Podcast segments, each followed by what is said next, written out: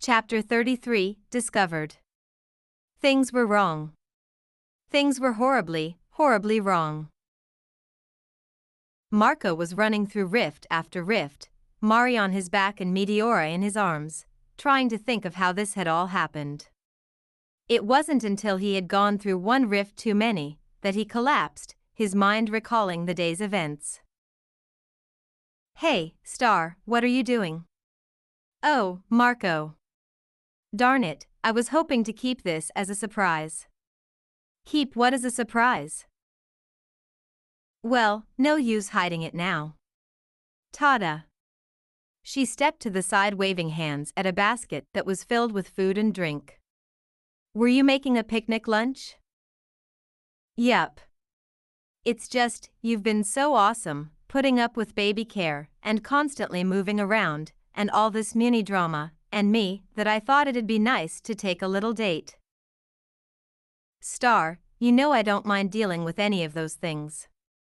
Especially you. I never have to deal with you.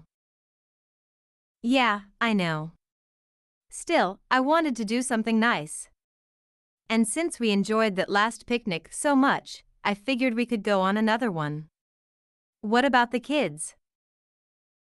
Already have bottles, diapers, and toys loaded up. Heh, alright. Let's get their carriers and go then. The teens were sitting on a bench, watching as Mari crawled around a bit on the blanket that had been spread out, Meteora running laps around her. You sure giving her lemonade was a good idea? Eh, a little sugar never hurt anyone. I believe most dentists would disagree. What's a dentist? Earth torture experts. Oh. The two of them were leaning against each other, switching between looking at the children, the clouds, and each other. He felt Stark give a shiver. Cold? PSH, nah. It's bracing. Aha. Uh-huh. Marco unzipped his hoodie, settling it around her shoulders. Better? Um, cozy. A few more minutes passed. Meteora found a particularly interesting butterfly. This is nice. We should do this when we get back to Mewni. What was the last your mom had to say? The commission hasn't come up with any leads. Apparently Eclipsa tried acting as bait for a trap, but nobody attacked. Papa's scouts are coming up empty. Do you think Mina made a run for it? No clue. She's one of the greatest warriors since Queen Solaria, so it's hard to believe she'd just give up. I knew you believed in me, Mud Sister. Both teens were startled, jumping from their seats and spinning around to come face to face with the fugitive. Mina had looked worse physically, but it was clear her mental state had only deteriorated with time. Her gaze was constantly darting around, never focusing on a single point. I thought I'd find you around here. I remembered when I came here and tried to take over. Stupid, ungrateful peasants. Star squared her shoulders. Mina, what are you doing here? Funny thing is that. On the day of my liberation, I scoured out the castle, looking for that heinous brat. Lo and behold, She's nowhere to be found. And neither are you. Star and Marco started to slowly back up, getting closer to the children. So I had my loyal soldiers scour the countryside. The forests. The lakes and bogs. Nothing. You were nowhere on Mewni. Star tried to subtly place a hand on Marco's back, conjuring a baby carrier. Now, the problem is, it's a big multiverse. Where could you have possibly gone? Surely there was somewhere you would have gone to hide that brat and keep her safe. The underworld? You wouldn't be that crazy. The Cloud Kingdom? I doubt it would be hospitable long term. Slowly, Star picked up Mari, putting her into the carrier and fastening her in place. Then I remembered here, This tiny, insignificant mud ball amongst the cosmos. You spent so long here, surely you'd return. After all, it's home away from home. Star moved to hide Meteora behind her. What do you want? Mina looked at Star as if she had grown a second head. What do I want? Ha! That's obvious, isn't it? I want you to be a princess again. Queen Moon and King River back in control, so things can be right again. And that all starts by killing that brat behind you. So give her here. Mina extended out a hand. Star leaned into Marco, whispering. Grab Meteora and go. Just take your scissors and start running. What about you? I'm not leaving you behind. Meteora and Mari are defenseless, we can't fight with them around. Don't worry, we'll find each other again. Mina seemed to lose patience, as she suddenly transformed into her muscles, rushing them. In a flash, Star stood in her armor, a protective bubble around her, halting Mina's charge. Marco, go. Go. Turning, he scooped up Meteora, wildly slashing at the air with his scissors, heartbreaking as he did. He didn't know how long he kept going, or how many places he had been. He recognized some as he passed through. St. Olga's. The Amethyst Arcade. Quest Buy. Others he didn't stay in long enough to actually care.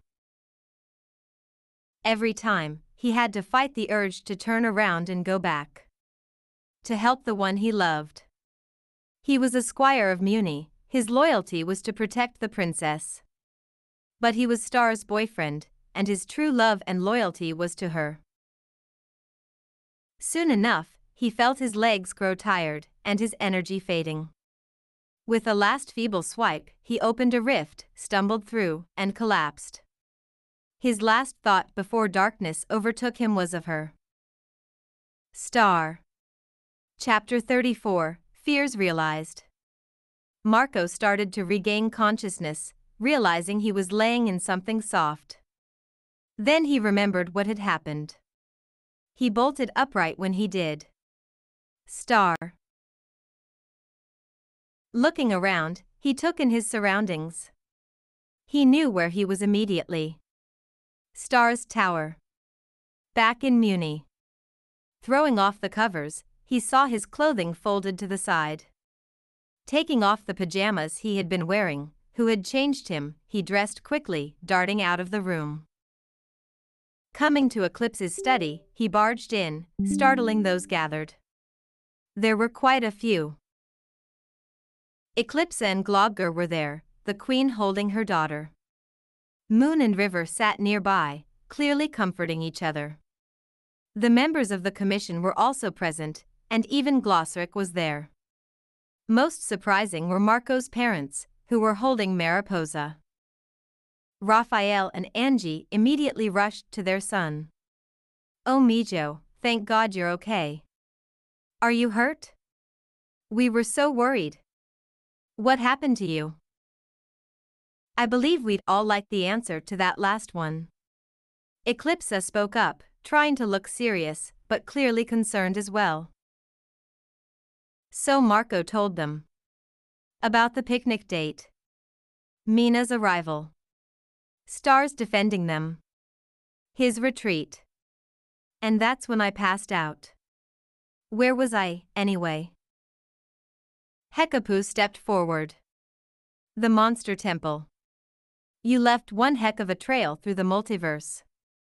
It was a pain to track you down and close all of those rifts. You were able to track me? Wait, where's Star? Moon stood up. Captured. By Mina. Why would Mina kidnap Star? Prisoner exchange. She gave an ultimatum. Mina would release Star if we surrender Meteora. In three days. We need to rescue her. Right now. River hopped to his feet. Why do you think we're all here? But we've had no luck finding them. Their headquarters continues to elude us. Rafael felt the need to step forward. There is no reason to yell at my son. He was the last one to see my daughter. So you think this is his fault? The room descended into chaos, shouting and bickering back and forth, people trying to place blame on one another. Marco just wanted all of the fighting between them to stop. He just wanted to find Star. He felt a hand on his shoulder. Looking, he saw his mom holding Mari. Come on, let's take you home. He took a step back from her. Why? This is my fault, I have to find her. Marco, you are 16 years old, this is too dangerous. Don't you get it? For me, Star is my home. And I'm going to find her. Turning, he ran back out of the study, hearing his mom calling after him. Evening was setting, sun dropping below the horizon. Marco was in the rose garden, absently watching the petals flutter in the wind. He heard someone settle down beside him on the stone bench. He glanced to see Eclipsa sitting there. You know, I often came here myself when I needed a moment of peace. Most people don't bother with it. I'm going after Star. And I expect you to. Because I'm a squire? Because you're in love. He looked at her, but she merely arched an eyebrow. Don't act surprised, why do you think they had myself and Globgor frozen in crystal? Shastacan and the Commission knew that only imprisonment or death would keep us from being together and finding our daughter. She looked back towards the roses. There is nothing more dangerous than someone in love fighting for their loved ones and family. Marco thought back to Hungry Larry and his own dad. Moon and River fighting for Star. Star sacrificing the wand for him. Do you have any leads on where she may be? Eclipsa shook her head. While you were asleep, we contacted the underworld, but their hellhounds led nowhere. Apparently Mina used holy water to counter them. And wherever she is has a Tramorphidian crystal, since Hekapoo has had no luck either. Eclipsa stood, dusting off her skirt. I advise you to get some rest. Using the scissors as much as you did takes a toll. Sleep. We'll plan tomorrow. My parents? We've given them lodging in the castle. Though, if I may provide some unsolicited advice, talk to them. They're only trying to do their best for their child. And with that, she went on her way. Marco went back to the tower, settling back into the bed. Tomorrow, he will talk to his parents. Explain the situation. Tonight, he just needed to be alone. Pulling the sheets up, he breathed in, capturing Star's scent. Sleep didn't come easily. Chapter 35 Walking Nightmare. Hey. Let me out of here. Let me out so I can kick your butts. Star rattled the bars of her cell, trying to make as much of a ruckus as she could. Taking a break, she rubbed at where the manacles were on her wrists. Stupid anti magic cuffs. Where did Mina even find anti-magic supplies? Sigh, probably Quest Buy. She paced in her cell for the hundredth time that hour, pushing hair out of her face. She can't believe Mina had gotten the better of her. And worse, the warrior had recognized all of Star's equipment, so it had been confiscated on her arrival. She pulled the hoodie tighter around herself. Well, at least I still have you. Sitting back on the cot, she pulled the tray of food closer to herself, looking at the hunk of bread and glass of water. Oh, I miss you triangle food.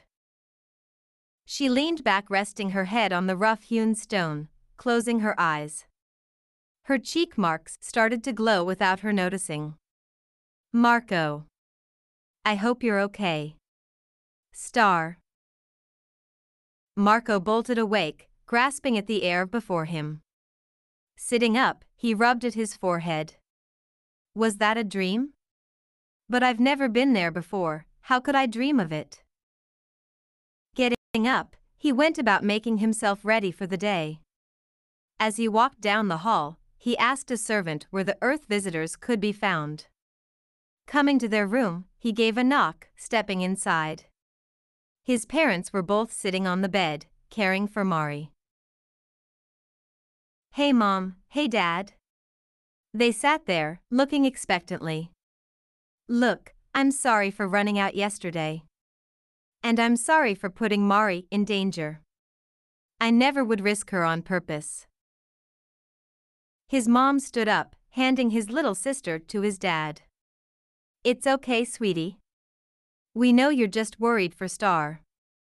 I can't go home with you. We know that too. Your father and I talked about it last night. We know that there's nothing that could stop you from finding Star. We just worry. I can't promise that I'll be safe. We know that too. We Diazes can be reckless and bullheaded when it comes to family. She gave him a kiss on the forehead. Just make sure you both come home, okay? He gave her a tight hug. Of course. It was around mid morning when Marco had managed to find Eclipsa. The monarch had Meteora with them, the pair looking through the castle library. Ah, good morning, Marco. See your parents? Yes. Thank you for the advice. Think nothing of it. Now, what can I do for you this morning? Actually, I was hoping you'd know where Glossaryck is. Over here, Earth Boy.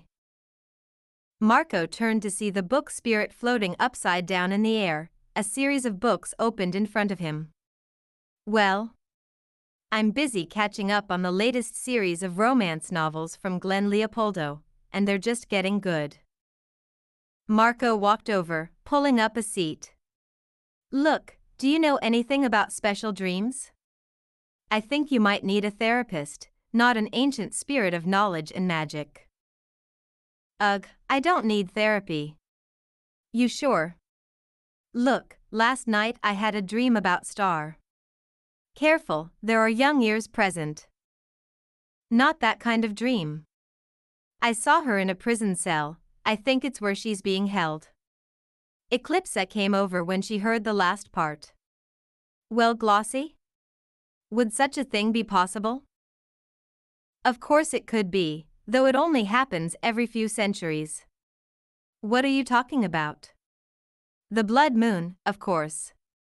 Marco and Star have been bonded to the soul. Eclipsa looked surprisedly at Marco, while the teen looked at Glossaryck. What are you talking about? That ball? I thought it was just superstition. Glossaryck just looked annoyed. Really, kid? You own a pair of scissors that cut pathways between dimensions, ride a dragon cycle, and are dating a girl who can shoot magic from her hands. Have a little faith when I tell you your souls are bonded together. Glossaryck looked back at his books, pages flipping. After all, aren't you curious why her magic works differently around you? Marco thought about it, remembering the times he had encountered her magic.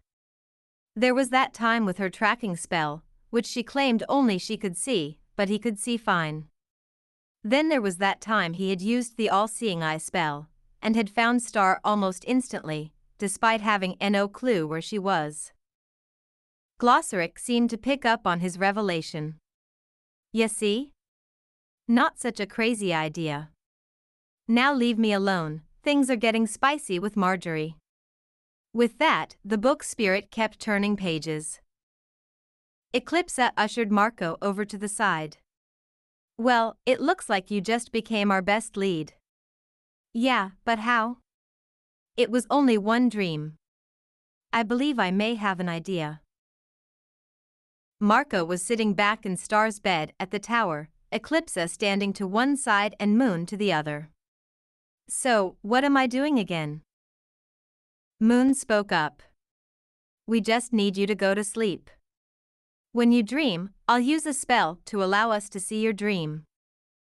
And then I'll cast the all seeing eye. If we're lucky, Mina will have locked down Star's magic, but not magic for the entire stronghold. The eye will allow us to not only find Star, but hopefully communicate with her. Eclipsa provided. Moon held out a small vial. Here, Marco. We had the royal physician concoct this. It's a simple sleeping draft, nothing dangerous. Marco took it, sniffing at it. It smelled vile. Ugh. Well, bottoms up. Downing the liquid, it tasted worse than it smelled. Marco reclined in bed, closing his eyes. Quickly, he found himself falling asleep. Star, I'm not going anywhere if you don't want me to. I'm your squire, sworn to your service. More importantly, I'm your friend. I'll be here for you no matter what. She quietly lifted a hand, pinky finger sticking out. Pinky promise? He wrapped her pinky on his own. Pinky promise. She looked at him bashfully. More beautiful than all the stars in the sky? He cupped his cheek with his hand. More beautiful than any other star in any other sky. That got a definite smile from her. She leaned in again, sharing another kiss. You're a dork. But you're my dork now. Marco pushed them towards the cash registers, going at a decent speed. Star was standing in the cart, fully outfitted with her purchases, holding her sword before her. To victory, my squire. Hey, any of you people know how to make triangle food? Stale bread sucks. Star gave the bars a few more food rattles before stopping again. Arg, why don't you just fall off your hinges already? Star? Can you hear me? Her head whipped around, trying to spot the disturbance. She whispered in reply. Marco? Marco, where are you? Holy cow, it worked. Uh, I'm kinda dreaming right now. Oh, okay, that sounds nice. Can you dream me out of here? Uh, I don't think it works that way. Look, Moon and Eclipsa should be getting through soon, but the important bit is, we're getting a plan to get you out of there. Oh thank magic, I'm getting so bored. You better have a plate of nachos ready when this is all over. Star, are you there? In his dream vision, Marco could see a window of energy form in midair. The moon and Eclipsa were looking through it. Mom. Great, get me out of here. Star, we can't, they have a Tremorphidian crystal on the grounds. Do you know where you are? Uh, some kind of cave system? It kinda looks like those crystal mines the fairy uses with their slave labor. Any other details? HM, they took me through a forest area first, looked like it was in fall. All the leaves were red and orange. Eclipsa snapped her fingers. Ah. I think I know the place. The forest of the autumnal fae. I'm surprised Mina managed to form a base there. Moon turned to her daughter. Star, we're coming to get you soon, just hold on for a bit longer. All right, fine, but please hurry. Mina keeps giving me crazy looks, and the food is awful. The energy window disappeared, leaving Star alone. She looked around in the space. Marco, still there? I'm here, Star. I can't wait to say this in person, but I love you. Love you too, Star. As he said the words, he felt his consciousness begin to drift. Star, don't forget what Janna taught Yo Dash. He awoke back in the bed, Moon having just poured another vial into his throat. He slowly sat up. Ugh. Antidote? Exactly. Standing, she placed the vial to the side. Well, we have a location. I suggest we assemble the Royal Guard and make a plan to assault their headquarters. That's a bad idea. Marco received looks from both Moon and Eclipsa. If we do a full attack, Mina might take action against Star, and who knows how many people might get killed in the process. Moon crossed her arms at him. Then what do you suggest? Send me. Just me. I can get in, free Star, and get out, without Mina being the wiser. Eclipsa rubbed at her chin. HM. A bold plan, though I must say I'm tempted. She looked between Moon and Marco. Tell you what, let's make a few tweaks to it and try it out. Chapter 36 Jailbreak. Alright, so do you have a picture in your mind of where you need to go? Yeah, but are you sure this will work? I thought that Crystal would keep me out. Moon fidgeted a bit to the side. We're hoping that your connection to Star would help you pierce through the crystal's interference. After all, it's only thanks to you that we have this much of a lead at all. Eclipsa patting Marco's shoulder. So, remember the plan? Yeah. Yeah, I got it. Taking a calming breath, he pulled out his dimensional scissors, trying to take a simple swipe at the air. The scissors sparked, but didn't cut a rift. Frowning, he took the scissors in both hands and stabbed at the air. For the first time, cutting a rift took effort. He strained to hold onto the scissors as he pulled down on them, the portal not wanting to appear. By the time he had opened a rift to his knees, his arms were shaking. So, instead of pulling the scissors away, he tumbled headfirst into the portal, snapping shut behind him. Looking around, he saw that it was exactly as Star had described. Night had fallen, but the crimson leaves were easily distinguished. Crouching down, he slinked between trees, hoping he came close to Mina's camp. After a few minutes, he saw the headquarters. Or, its entrance, he guessed. A couple of guards in ramshackle armor stood outside the mouth of a cave, itself lit with some torches. Hey Fred? HNH? Do you think we'll get to go home soon? HN. It's just, I miss my family. Mina said things would get better, but half the time, she's just talking to a wall. HM. And then she kidnapped the princess. I like the princess. She helped me rebuild my house. Why'd she need to get kidnapped? HN. Ah, I see. Thanks for that, Fred. You always know what to say. At that, Fred started to walk away. Oh, you going on patrol? I'll stay here, keep the entrance safe. Fred started to make his way towards Marco, who quickly ducked out of sight. I think I have my way in. For a few minutes, Marco stalked behind Fred as quietly as he could. When he thought they were a safe distance away, he rushed behind the guard, locking him into a sleeper hold. The guard immediately started to struggle. Sorry about this. A few seconds later, Fred's struggling ceased. Touching at his neck, Marco felt a pulse. Thanks for the lesson, Sensei. Hurriedly, he stripped the rebel of his armor, Marco dressing himself in it. It smelled, was ill fitting, and snagged in places, but the helmet adequately covered his face. Marco hoped this disguise, the poor lighting, and Fred's general lack of vocabulary would get him inside. Returning where he came from, he tried to steadily walk into the cave. The other guard perked up at his appearance. Oi, anything good on patrol? HN. Nothing, eh?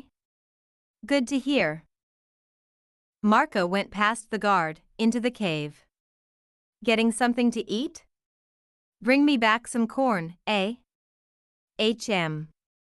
Thanks, Fred. That went surprisingly well. Marco went further into the cave, following the curves of the tunnels okay, two priorities. find Star, and find that crystal. Following the sound of chatter, he took a turn to see a cavern that had been made into something of a mess hall. Walking up to who he supposed was the cook, he knocked on the table. Uh. Oi, I'm here to get some grub for the, uh, prisoner? The man stirring at a pot looked him up and down. Another new recruit, eh? What's your name? Me? Uh, March. Tin.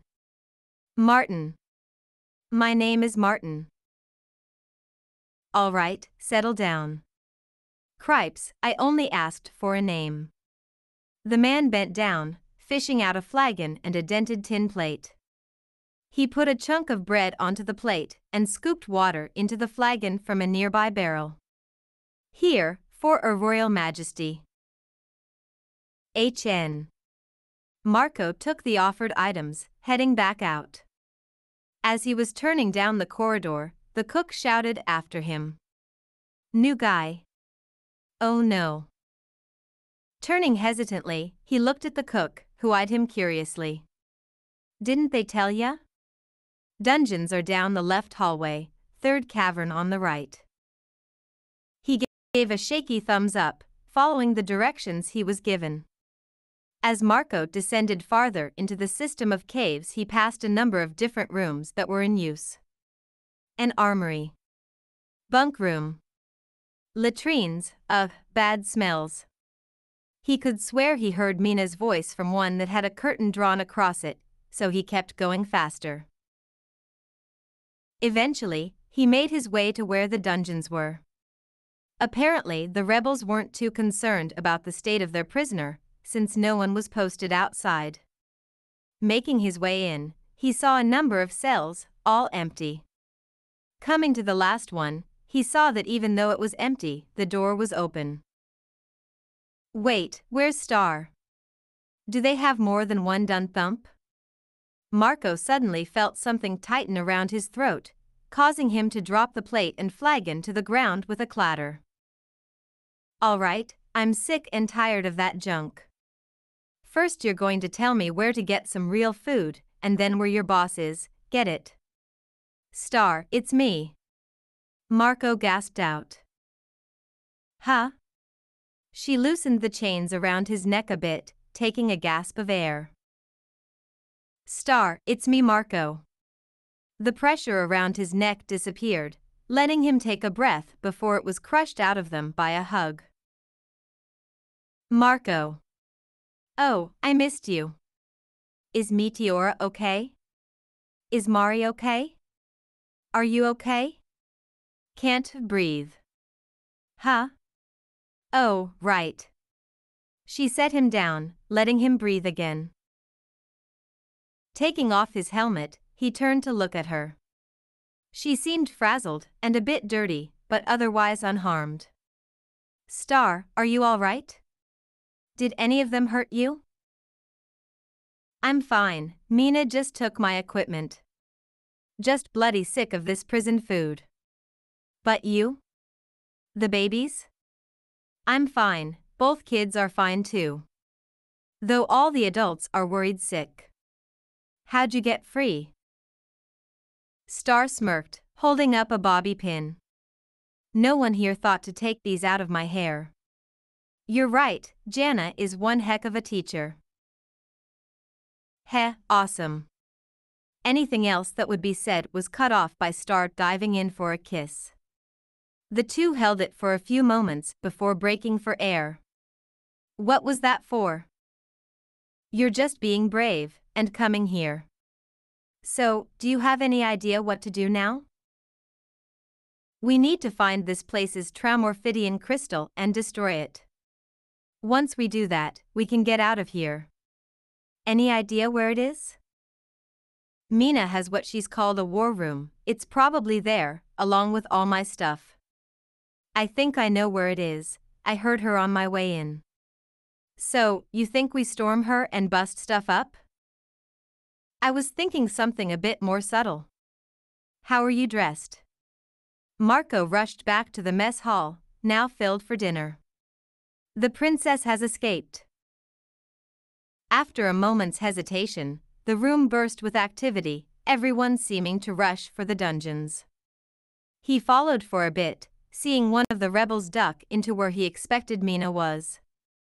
Shortly after, the soldier came out, with a now monstrously large Mina barreling out as well.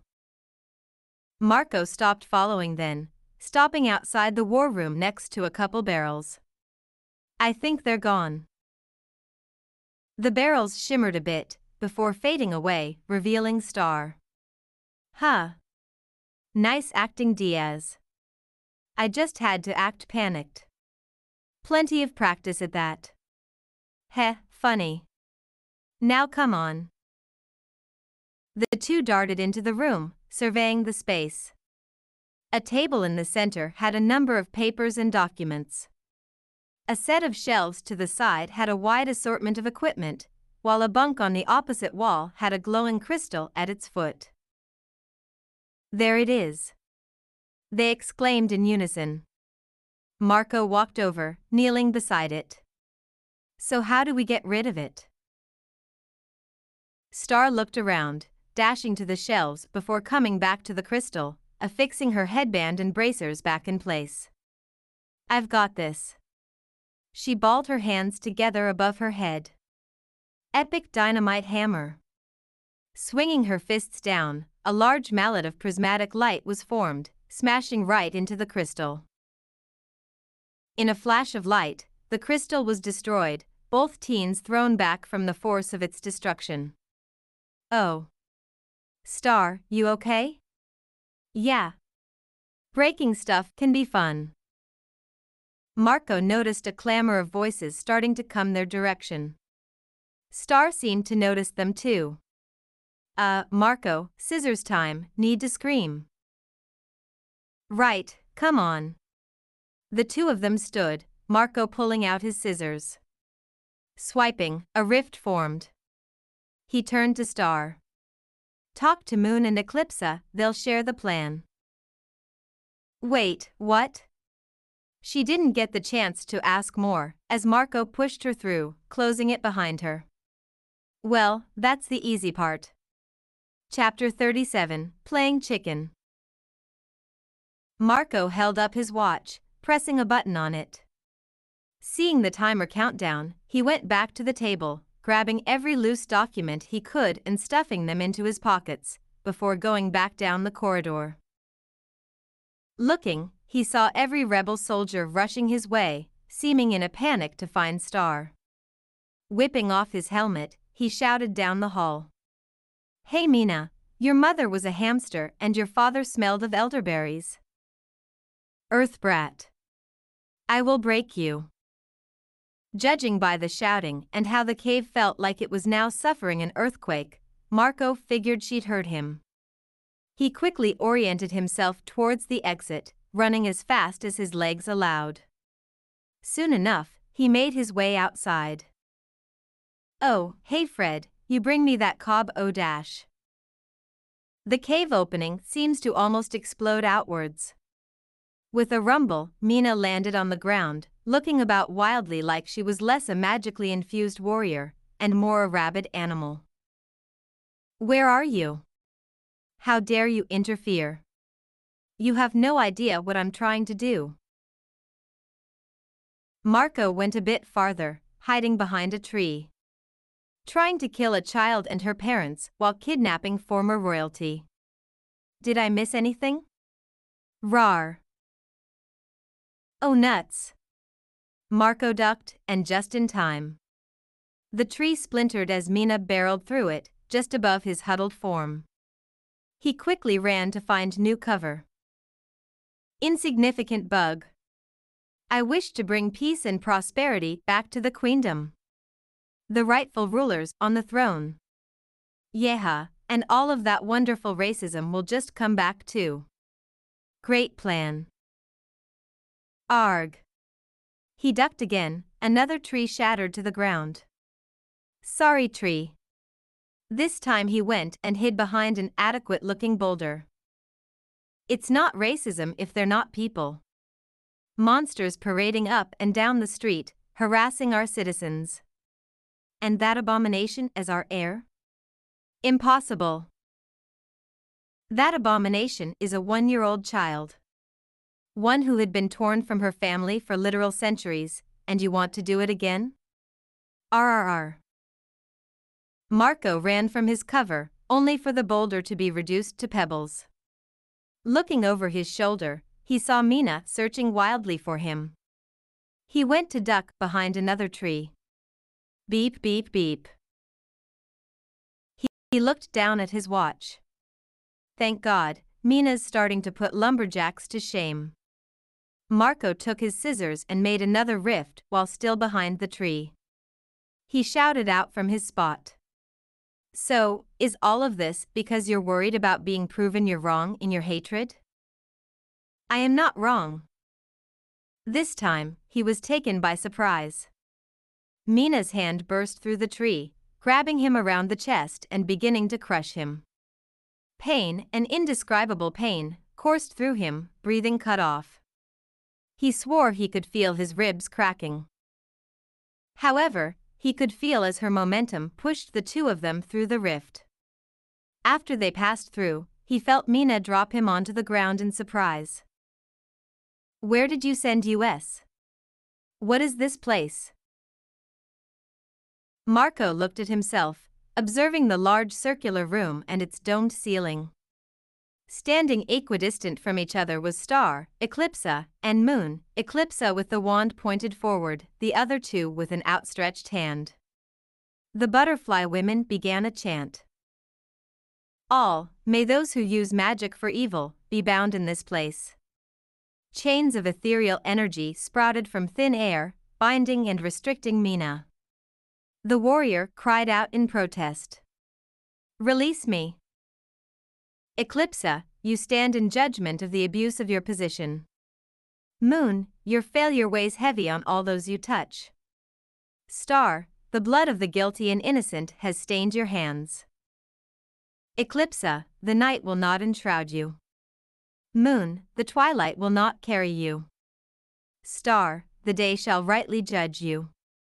All, magic will no longer embrace you. So we speak it, so shall it be mote. As they chanted, each of their cheek marks had begun to glow, revealing the power they had been gathering. Marco's own cheeks began to glow with a pair of crescent moons, not that he noticed. All, we find you guilty. The punishment will be swift and just. Your magic is surrendered. Energy shot from the three butterflies, consuming Mina in its glow. Ga. WH, what is this? What are you doing to me? Her cries continued, and Marco could see her silhouette within the enshrouding magic. Her size began to shrink, losing much of its burliness. When the energy finally ceased, Mina stood in the center of the room, back to her normal form. Ha, ha, is that all?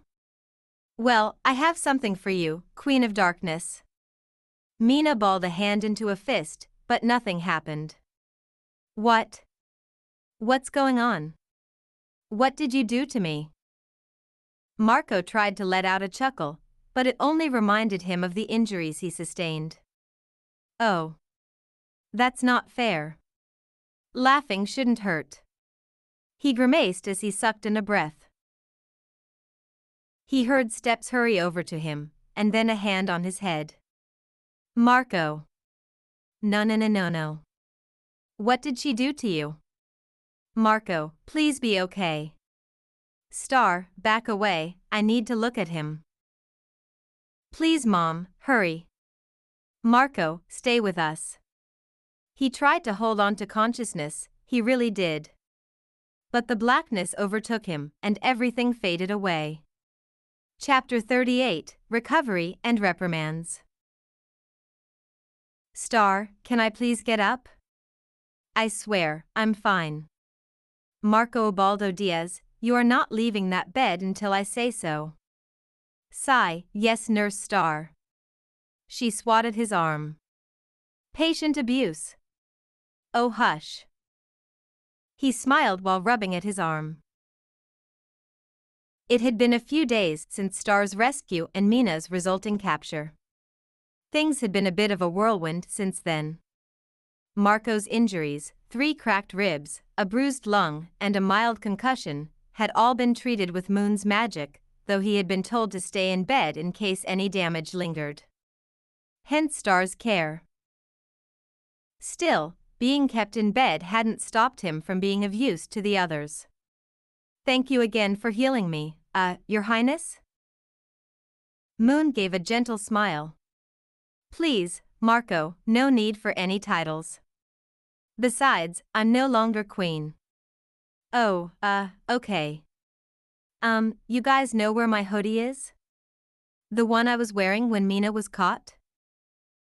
Star got up from her chair and walked off to the side, where she picked up the mentioned garment. In the pocket is a bunch of documents I grabbed from the rebel camp.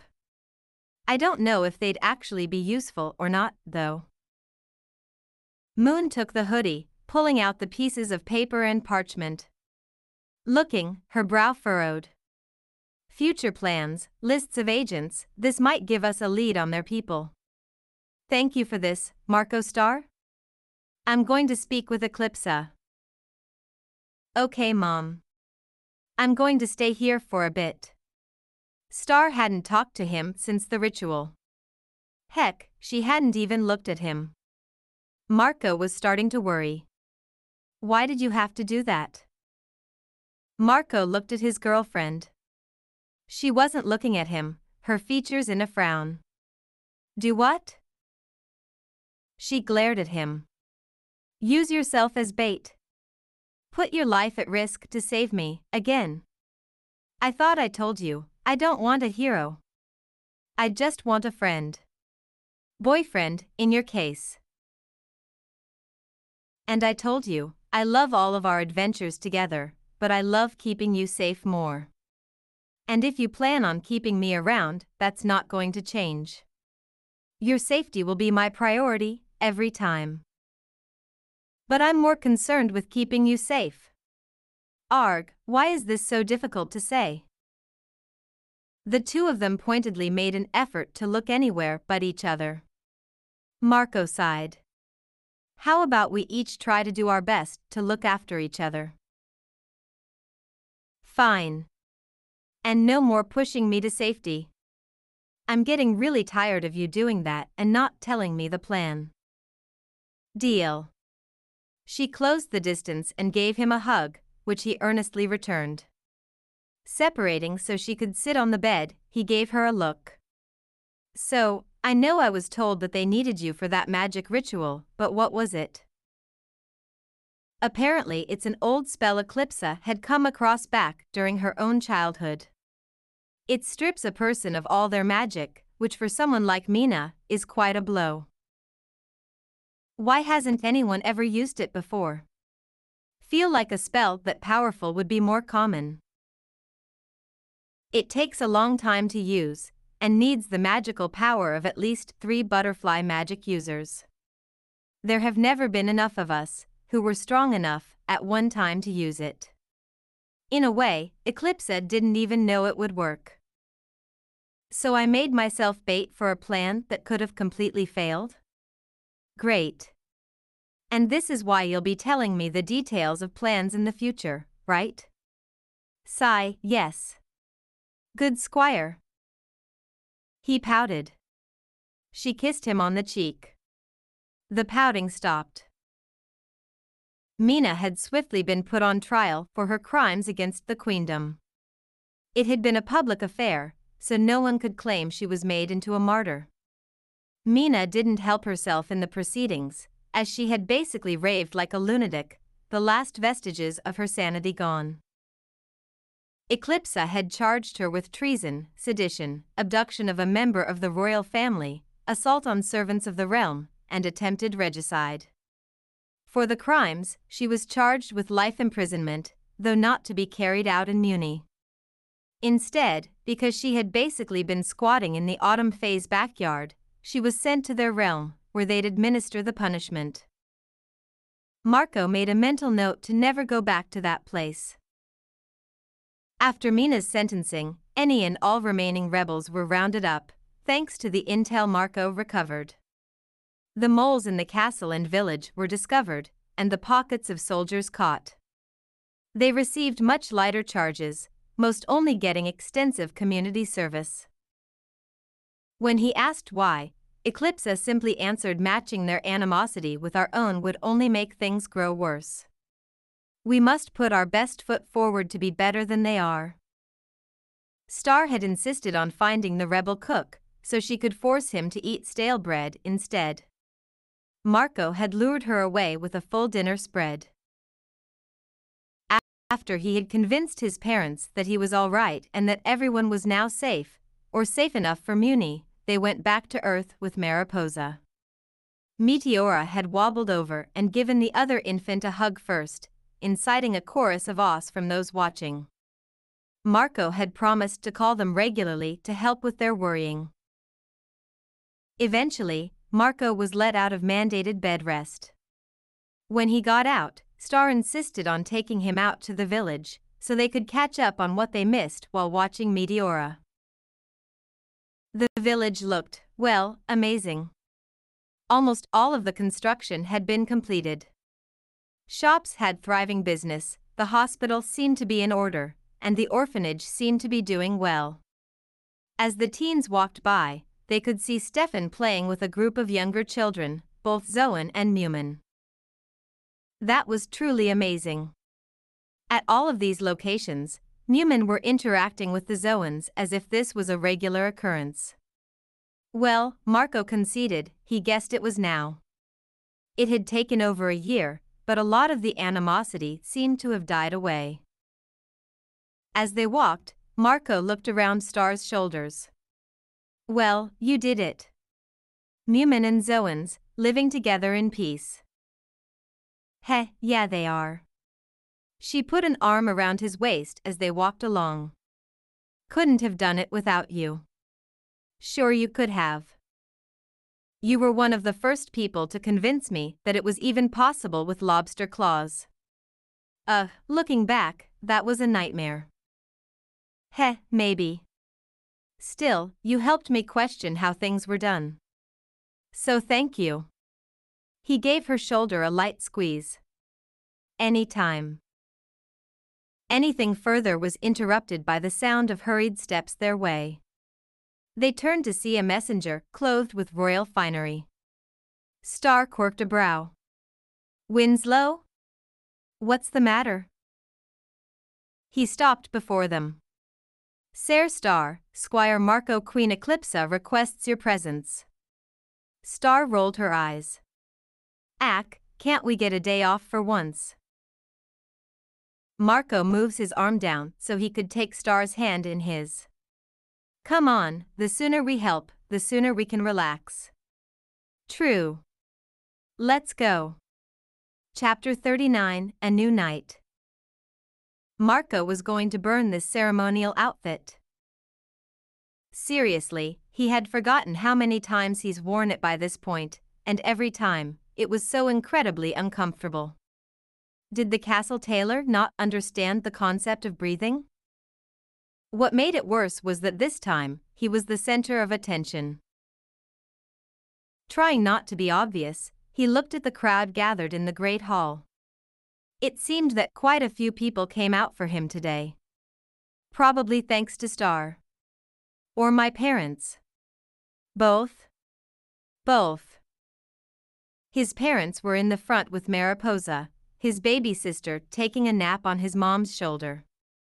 He could see Jackie and Tom as well, the two holding hands. Next to Jackie was Janna, he couldn't decide if she was here to be supportive or to steal royal artifacts. Evgeny was there with the buff babies, though they were more like toddlers these days. Hekapoo was there as well, likely acting as a representative for the commission. And Star? She stood beside him in her own ceremonial uniform, her face adorned with a self satisfied grin. He tried not to roll his eyes at her expression. Queen Eclipsa?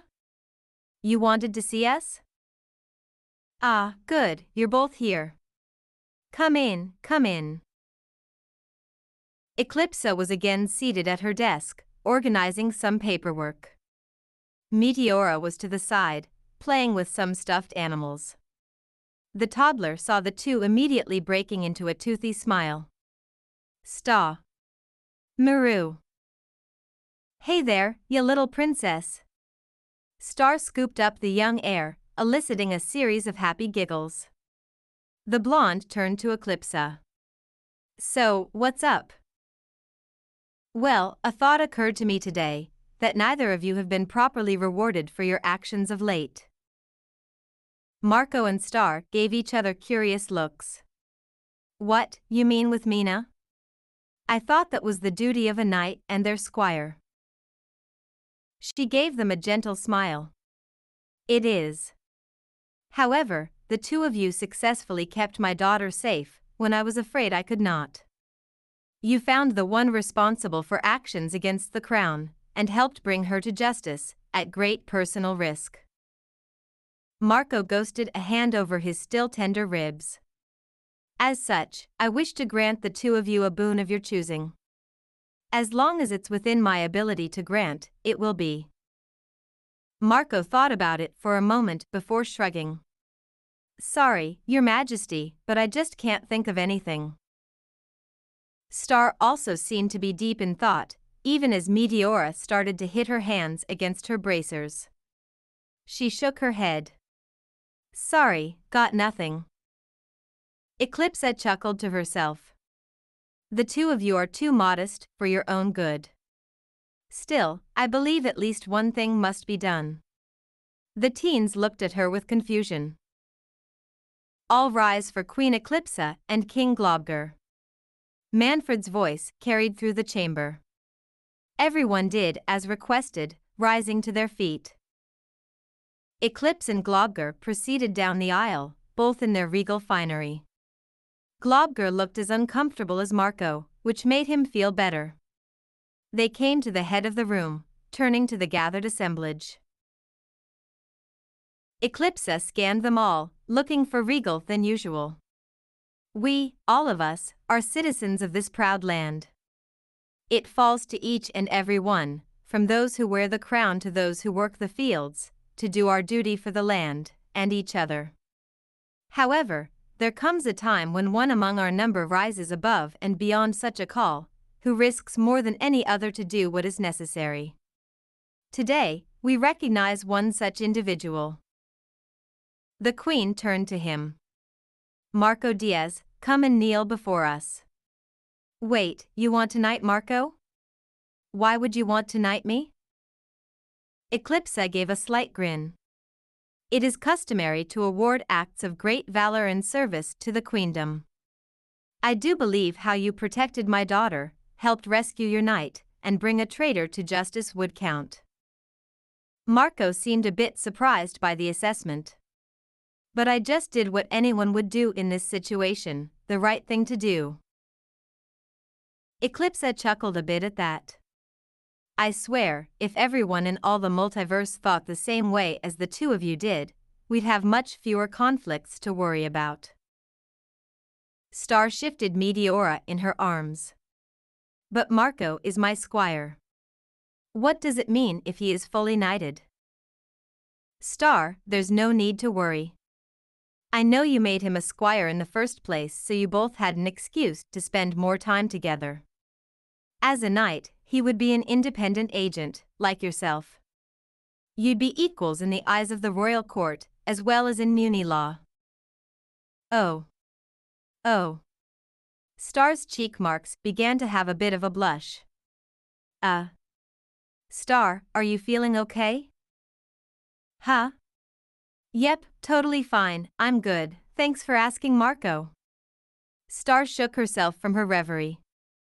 Alright, I'm in. Wait, what? Excellent. Why would I want to be a knight? Eclipsa leaned back in her chair. Marco, the main reason you've been able to move with such freedom in the queendom is because you've been Star's squire. You have no real position or authority of your own.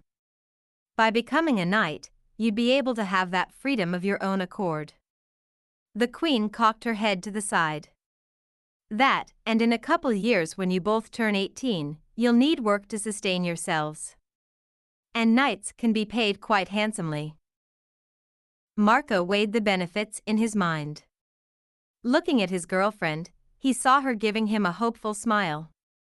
All right, let's make me a knight. Marco kneeled before the queen, keeping his head down. Marco Ubaldo Diaz, do you pledge your life and strength to the defense of the butterfly queendom, to honor and uphold its people at all times, and to give both your wisdom and sit in counsel to those who need it? I do. She took the wand and tapped him on the shoulders. Then I knight you, Ser Marco rise and greet your people. Marco stood, turning to the crowd, who erupted in cheers. He had to stop from nervously scratching the back of his head, but was swiftly swept up by Star, who started to hug him. Deciding to go with it, he hugged her back in turn. The reception was a lovely affair. He was congratulated by his friends and family, his parents especially swaying how proud they were of him. Evgeny would regale others of tales from when he would lead Ludo's forces against Marco, and Marco's strength in battle. Tom started a story of the time he had beaten Marco in ping pong, but Jackie had managed to curb her boyfriend's story, whispering in his ear. Whatever she said had made the demon prince blush. Marco had a good laugh at that. As the night wore on, Marco found himself alone on one of the balconies looking out over the butterfly queendom. His mind began to wander, thinking of what could possibly come next. Thought I'd find you out here. Looking behind him, he saw Star coming onto the balcony. She leaned out, looking over the same sights he had been. Whatcha thinking about? Just where to go from here. I'd suggest bed. It's been a long day. Bed? This coming from the princess of partying? Hey, there's a time for clubbing and a time for snoozing. And I'm ready for some snoozing. Heh, all right. The two continue to look out on the sleepy town below them. Hard to imagine how much has changed in just a couple of years. I know. Here I was, thinking I'd be going to Earth as some type of punishment. Turns out, it ended up being the best thing that's ever happened to me. And I used to be so withdrawn and cautious about, well, everything. Until you came around and showed me how exciting life could be. The two leaned into each other, wrapping their hands together. I love you, Marco. And I love you, Star. They shared a tender kiss before looking out again. The moon is a tender crimson,